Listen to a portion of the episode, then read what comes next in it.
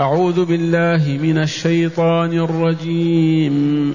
ولقد آتينا إبراهيم رشده من قبل وكنا به عالمين. إذ قال لأبيه وقومه ما هذه التماثيل التي أنتم لها عاكفون. قالوا وجدنا آباءنا لها عابدين. قال لقد كنتم أنتم وآباؤكم في ضلال مبين. قالوا أجئتنا بالحق أم أنت من اللاعبين؟ قال بل ربكم رب السماوات والأرض الذي فطرهن وأنا على ذلكم من الشاهدين. وتالله لأكيدن أصنامكم بعد أن تولوا مدبرين. فجعلهم جذاذا إلا كبيرا لهم لعلهم إليه يرجعون. معاشر المستمعين والمستمعات من المؤمنين والمؤمنات. قول ربنا سبحانه وتعالى ولقد آتينا إبراهيم رشده من قبل وكنا به عالمين أي ولقد أعطينا منة منا وفضلا وإحسانا عبدنا ونبينا إبراهيم وإبراهيم هو الخليل وهو بالعبرية الأب الرحيم وحقا هو أب رحيم. أعطاه رشده من صباه من صغره عرف ربه وعبده أطاعه وآمن به وهو طفل صغير. ولقد آتنا إبراهيم رشده من قبل أي من قبل موسى وهارون ومحمد صلى الله عليه وسلم. إذ جاء في السياق قوله تعالى ولقد آتنا موسى وهارون الفرقان وذكر وضيان وذكر المتقين كذلك أعطينا إبراهيم هذا العطاء الإحسان الكريم. مننه على عباده. وقوله وكنا به عالمين قطعا ظاهرا وباطنا. من يوم ما تخلق في رحم أمه وكنا به عالمين متى؟ إذ قال لأبيه وقومه ماذا تعب ما هذه التماثيل التي أنتم لها عاكفون؟ وكنا به عالمين لما جاهر أمه وأباه وأهل بيته وأمته في بلاده وقال لهم ما هذه التماثيل التي أنتم لها عاكفون؟ وأبو إبراهيم اسمه آزر. وأبو إبراهيم والد إبراهيم اسمه آزر. وملك تلك البلاد من البابليين يومها اسمه النمرود. النمرود. فقوم إبراهيم كانوا مملوكين أو تحت سلطان النمرود. ماذا قال لهم إبراهيم؟ ما هذه التماثيل التي أنتم لها عاكفون؟ أخبروني. والتماثيل جمع تمثال. صورة مثل إنسان أو مثل حيوان يقال فيها تمثال من المثل والشبه لأن لهم أصناما في صور ناس يعبدونهم. ما هذه التماثيل التي أنتم لها؟ أي عليها عاكفون. يظلون ويبيتون أحيانا معها يأتون ويذهبون ويعودون إليها عاكفون عليها يعبدونها يتوسلون بها للحصول على أطماعهم وما يشتهون وما يريدون. فهم بذلك مشركون كافرون. فبدل أن يعبدوا الله خالقهم وخالق كل شيء عبدوا أصناما صنعوها بأيديهم تماثيل وعكفوا عليها يعبدونها بأنواع العبادات كالدعاء والاستغاثة والذبح والنذر. هذه قولة إبراهيم عليه السلام. إذ قال لأبيه والده آزر وقومه ما هذه التماثيل التي أنتم لها عاكفون؟ أي شيء هي؟ كيف تعبد؟ مصنوعة صنعتموها بأيديكم. لا تسمع ولا تبصر لا تعطي ولا تمنع. ما هذه العبادة؟ فاعتذروا إليه وقالوا وجدنا آباءنا لها عابدين ما عندنا علم ولا بصير ولا حجة أبدا. فقط التقليد الأعمى. وجدنا آباءنا وأجدادنا لا عابدين فنحن نعبدها. فالتقليد ليس بحجة أبدا. الحجة قال الله قال رسوله. أما وجدنا الناس يفعلون ففعلنا هذه الحجة باطلة مدحوظة لا قيمة لها. قالوا وجدنا آباءنا لها عابدين. قال لهم بعد لقد كنتم أنتم وآباؤكم في ضلال مبين. والله العظيم. لقد كنتم أنتم وآباؤكم الكل في ضلال واضح بين لأنكم تعبدون الأحجار وتتركون عبادة رب السماوات والأرض. لقد كنتم أنتم وآباؤكم في ضلال مبين. لا يحتاج إلى برهان أو دليل. فالذي يضع رأسه أمام حجر يدعوه ويترك رب السماوات والأرض. فلا يرفع رأسه ولا كفيه يسأله هذا في حق هذا في هداية هذا هذا في ضلال بين واضح. حقا يعبدون القبور والأصنام والأحجار ويدعون أنهم على علم ومعرفة وأنهم مهتدون. أية هداية هذه؟ في ضلال مبين. ردوا عليه قائلين أجئتنا يا إبراهيم بالحق أم أنت من اللاعبين الساخرين المازحين؟ قل لنا الواقع. أجئتنا بالحق بأن لا نعبد إلا الله وأن نترك عبادة آلهتنا التي عبدناها وعبدها آباؤنا أم, أم أنت من اللاعبين فقط؟ المازحين تقول كذا وكذا ما أنت بجاد ولا بصادق فيما تقول. أجابهم هو ماذا قال؟ قال بل ربكم أي معبودكم الحق الذي يجب أن تعبدوه رب السماوات والأرض الذي فطرهن وأنا على ذلك من الشاهدين. علم هذا وإلا لا؟ نعم. ولقد آتينا إبراهيم رشده. هذا رشده. قال بل أبطل ما ادعوه وقالوه من أنه من اللاعبين. بل ربكم رب السماوات أي خالق السماوات والأرض الذي فطرهن. ما معنى فطرهن؟ خلقهن على غير مثال سابق. الخلق إيجاد خلق أوجد لكن فطر إذا أوجد على غير مثال سابق. هل كانت قبل سماوات أرض ثم خلق مثلها؟ الجواب لا. إذا فهو فاطر. الحمد لله فاطر السماوات والأرض. قال عليه السلام مبين لهم بل ربكم رب السماوات والأرض الذي فطرهن وأنا على ذلك من الشاهدين. وأنا على ذلكم من الشاهدين.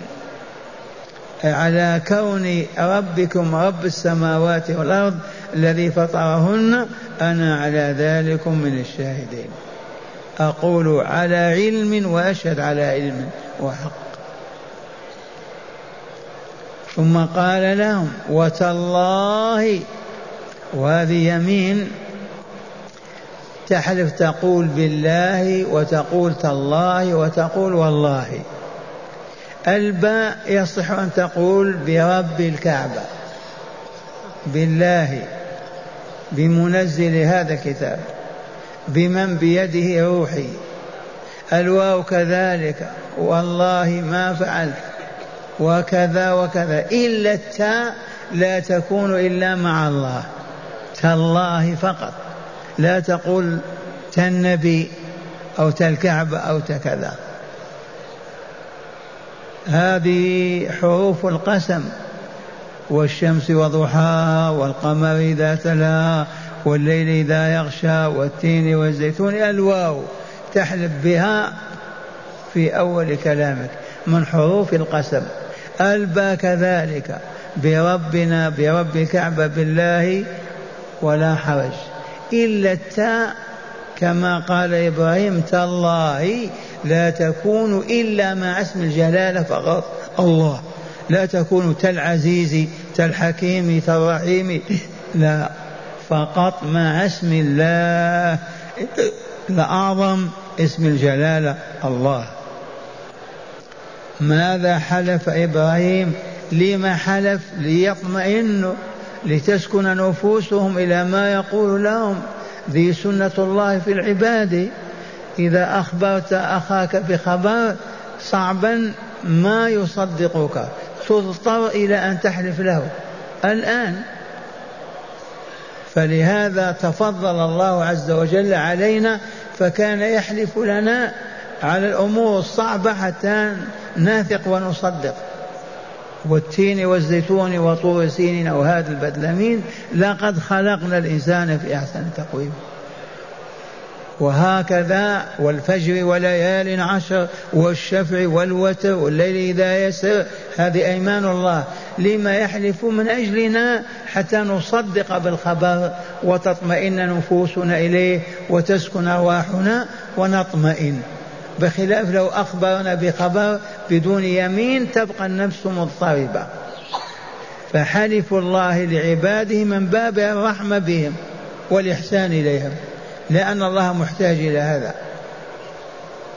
فإبراهيم عليه السلام حلف لقومه حتى يصدقوا وتطمئن نفوسهم.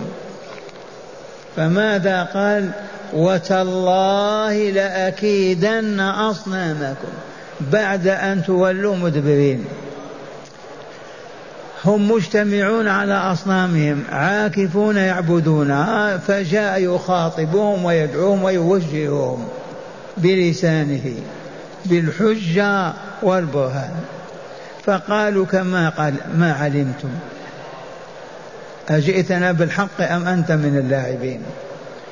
لما صمموا وأصروا على بقائهم عليها قال لهم تالله أي والله لأكيدن أصنامكم. أي أمكر بها وأحتال عليها وأبددها وأحطمها. من يقوى على هذا؟ شجاعة فوق هذا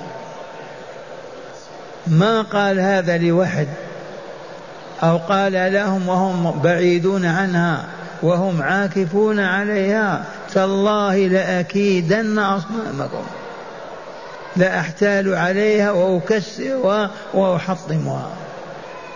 تالله لأكيدن أصنامكم بعد أن تولوا مدبرين. بعدما ترجعوا عنها إلى بيوتكم وأعمالكم ثم أخلو بها وحدي وأحطمها. وبالفعل والله جاء بفأس وأخذ يكسرها متى في يوم عيد يوم نزهة يخرجون فيها خارج البلاد للفرفشة. ومن سنتهم ومن عادتهم يتركون ألوان الطعام بين يدي الأصنام لتباركها. هذا حلويات وهذا بقلاوات وهذا كذا فتبارك إذا رجعوا من نزهتهم يأخذون ويأكلونها فعلم الخليل أنهم سوف يخرجون غدا إلى عيدهم. إذا فقال لهم تالله لأكيدن أصنامكم. متى؟ بعد أن تولوا وترجعوا مدبرين إلى بيوتكم. فمن الغد لما خرجوا جاء بفأس وأخذ يكسر وحطم حطم جعلها جذاذا وقطعا متناثرة وجاء بالفأس فربطه في عنق الصنم الأكبر. عندهم إله أكبر. ربط فيه أي في عنق الفاس على أن يقول هذا الذي فعل بكم ما فعل.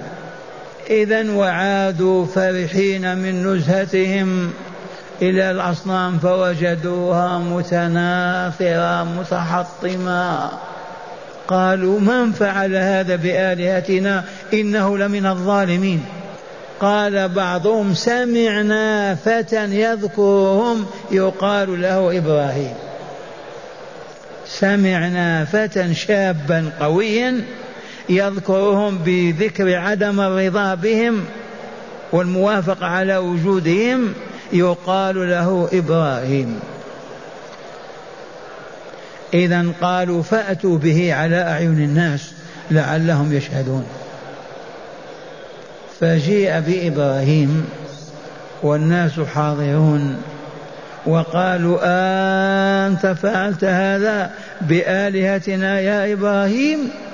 قال بل فعله كبيرهم هذا فاسألوهم إن كانوا صادقين إن كانوا ينطقون. هنا ماذا يقولون؟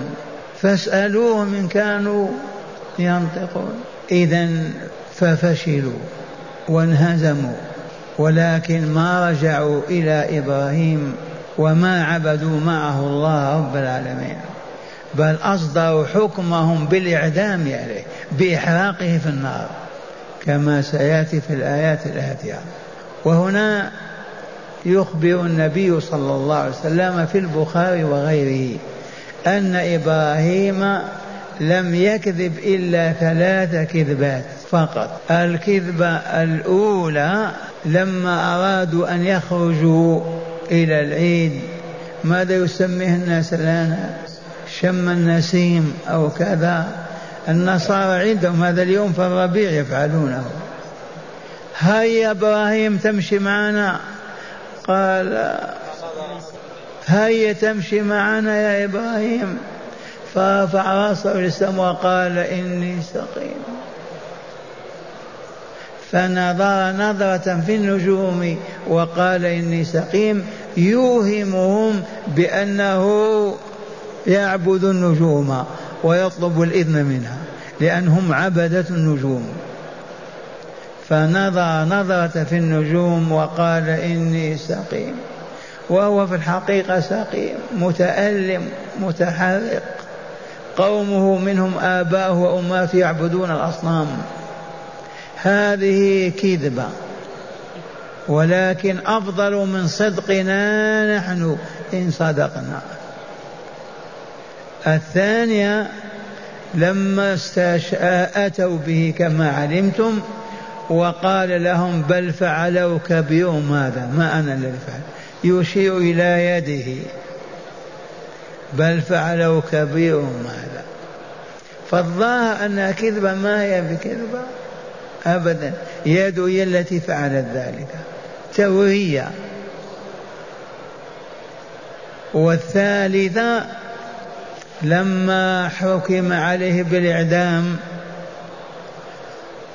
وأججوا النار وألهموا وألهبوها أربعين يوما. حتى يكون عبرة للناس. فلا يقوى أحد أن يتكلم عليهم في آلهتهم. أربعين يوما أججوا النار. وأخبرنا رسول الله صلى الله عليه وسلم أن ما هي الوزغة كانت تأتي وتنفخ في النار لتشتعل. من آيات الله من تدبير الله.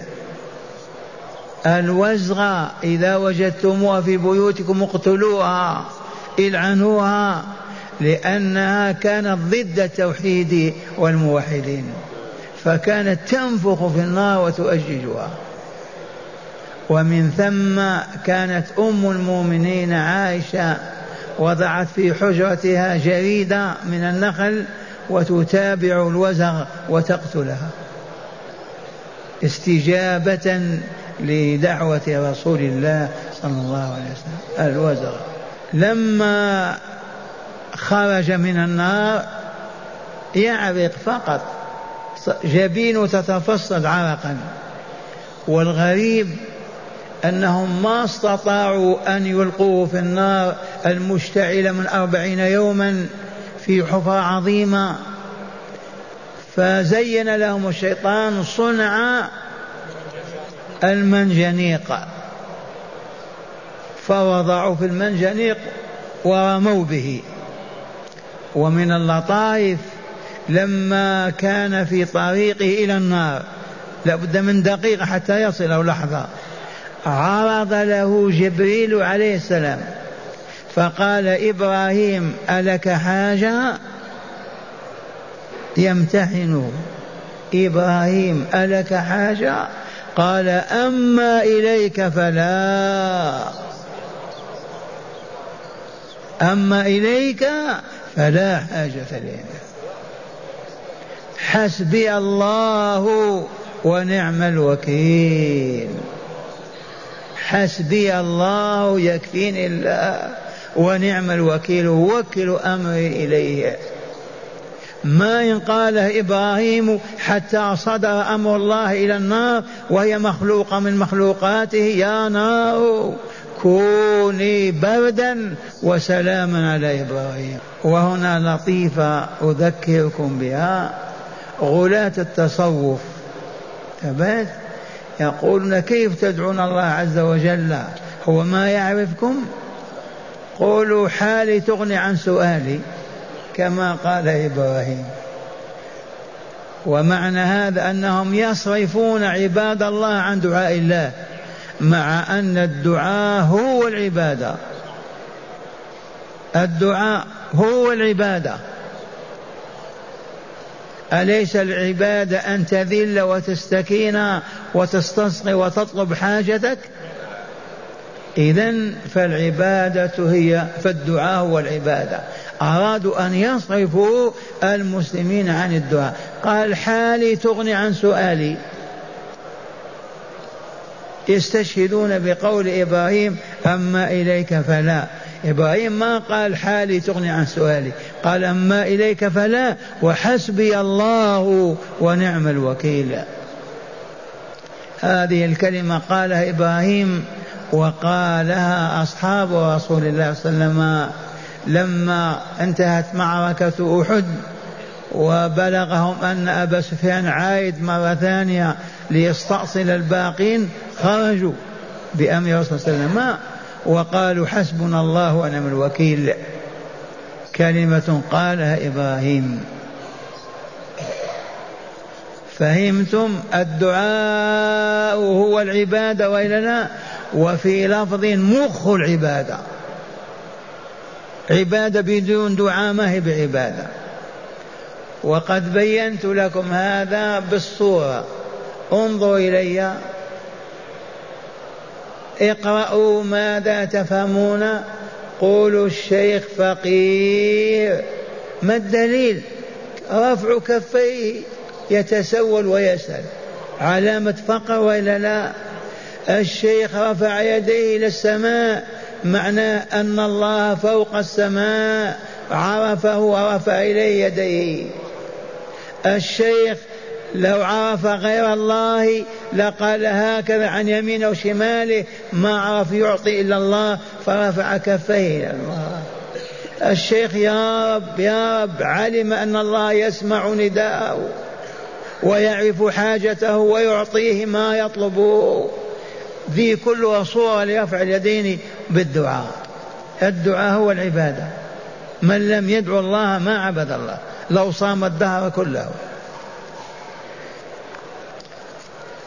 إذا وهاجر إبراهيم عليه السلام وترك ديار البابليين بالعراق واتجه غربا نحو الشام. وخرج معه زوجه سارة. وهي بنت عمه تزوج بنت عمه. وكثير من العوام يقول من تزوج قريبتي. موجود هذا عند الناس.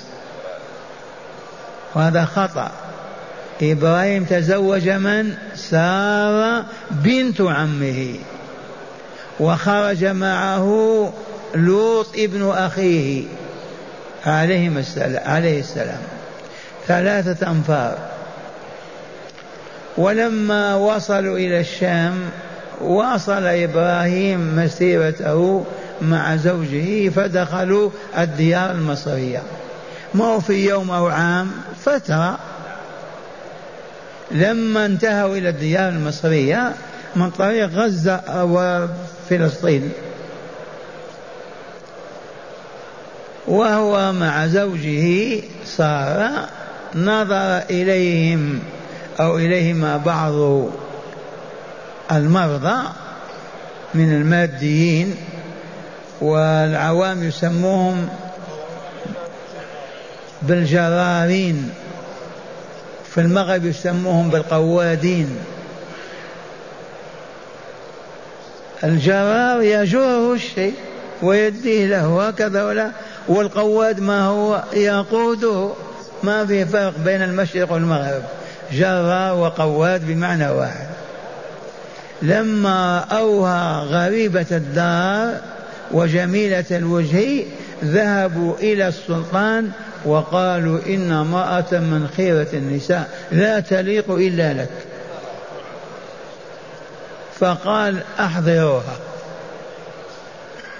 ماذا يفعل إبراهيم؟ عنده سيف عنده رمح ولو كان عنده مدفع ماذا ينفع؟ هل ينفع إذا قتل من جاءه؟ ما يقتل أمة كاملة ودولة وسلطان. فقال لسارة يا سارة اعلمي أنك أختي وأنه لا يوجد على هذه الأرض مؤمن إلا أنا وأنت. فأنت أختي وأنا أخوك في الإسلام. فإذا سألك الطاغية عني فقولي أخي ولا تقولي زوجي. حكمة هذه ولا لا؟ أليس إبراهيم؟ بلى. ولقد آتينا إبراهيم رشده من قبل. قولي أخي. وأخذوها وصنعوها كما تقولون و و وأجلسوها إلى جنب السلطان. فكان يحادثها كما ينبغي للمطايبة ثم لما يريد أن يمد يده عليها ليمسها يصاب بالشلل الفوري. قبل ما تعرف الدنيا الشلل. فيصرخ يطلب منها أن تدعو ويعفو يعفى عنه. تعود حياته كما كان. يحادث هكذا ثم يمد يده فتصاب بالشلل الفوري تيبس. فقال أخرجوها عني. ما أتيتوني بآدمية. ما هي بآدمية هذه أبدا؟ وسنعوها. بمعنى أعطوها الحلل والحلى و وأعطوها خادمة تخدمها. فضل الله عز وجل. أعطوها خادمة هي أم إسماعيل. أعطوها أعطوها خادمة هي هاجر أم إسماعيل. جدتكم يا بني إسماعيل. فلهذا الرسول صلى الله عليه وسلم أهداه المقوقس ملك مصر جارية. اسمها ماريا القبطية. وملك مصر في الزمان الأول أعطى سارة خادمة هي هاجر. فأوصانا رسول الله وسلم بالمصريين خيرا فإن لهم نسبا وذمة أو رحما وذمة. أليست هاجر مصرية؟ ألسنا بأولادها؟ إذا هذه مصاهرة وإلا لا؟ ثم المقوقس يبعث بها بماريا هدية للرسول صلى الله عليه وسلم هذه أيضا ماذا؟ رحم نسب رحم. استوصوا بالمصريين خيرا. لما أرادوا أن يجاهدوا ويفتحوا البلاد أوصاهم بهذا. واستوصوا بالمصريين خيرا فإن لهم ذمة ورحمة. هاجر أم إسماعيل. إذا نكتفي بهذا القدر ونسمعكم ما في الآيات من شرح وبيان. قال معنى الآيات بعد أن بعد ذكر ما من الله تعالى على موسى وهارون. بعد ذكر ما من الله تعالى به على موسى وهارون ومحمد صلى الله عليه وسلم من من إيتائه إياهم التوراة والقرآن ذكر أنه امتن قبل ذلك على إبراهيم فآتاه رشده في صباه فعرفه به وبجلاله وكماله ووجوب الإيمان به تعالى وعبادته وحده. وأن عبادة من سواه باطله فقال تعالى ولقد آتينا إبراهيم رشده من قبل وقوله وكنا به عالمين أي بأهليته للدعوة والقيام بها لما علم لما علمناه أو لما علمناه إذ قال أي في الوقت الذي قال لأبيه أي آزر وقومه منكرا عليهم عبادة غير الله ما هذه التماثيل التي أنتم لها عاكفون؟ أي مقبلون عليها ملازمون لها فأجابوه بما أخبر تعالى به عنه في قوله قالوا وجدنا آباءنا لها عابدين. فأعلنوا عن جهلهم إذ لم يذكروا برهانا ولا حجة على صحة أو فائدة على صحة أو فائدة عبادتها واكتفوا بالتقليد الأعمى. وشأنهم في هذا شأن سائر من عبد غير الله تعالى فإنه لا برهان له على صحة عبادة من عبد إلا التقليد لمن رآه يعبده.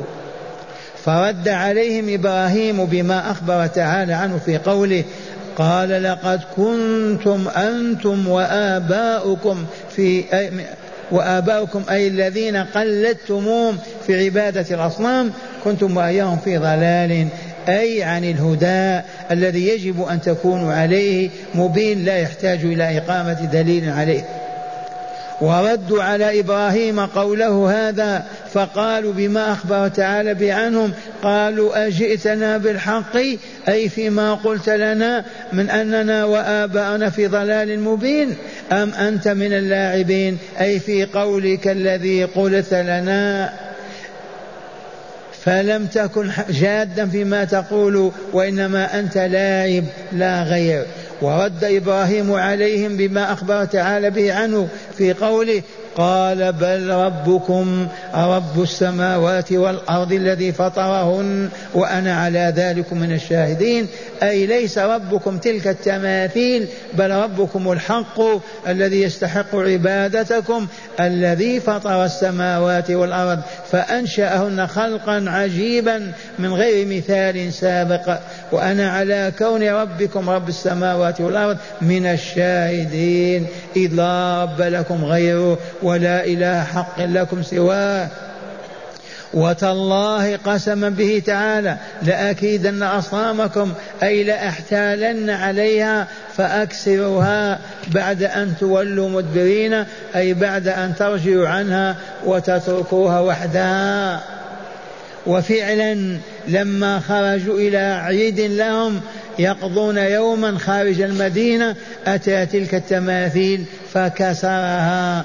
فحطمها فجعلها قطعا متناثرة هنا وهناك إلا صنما كبيرا لهم تركه لعلهم إليه يرجعون أي يرجعون إلى إبراهيم فيعبدون معه ربه سبحانه وتعالى عندما تبين لهم بطلان عبادة الأصنام لأنها لم تستطع أن تدفع عن نفسها فكيف تدفع عن غيرها؟ هداية الآيات. أولا مظاهر إنعام الله وإكرامه لمن اصطفى من عباده. تقرير النبوة والتوحيد والتنديد بالشرك والمشركين. ثالثا ذم التقليد وأنه ليس بدليل ولا برهان للمقلد على ما يعتقد أو يفعل. رابعا مشروعية الشهادة وفضلها في مواطن تعز فيها ويحتاج إليها. خامسا تغير, تغيير المنكر باليد لمن قدر عليه مقدم على تغييره باللسان والجمع بينهما أفضل باليد وباللسان.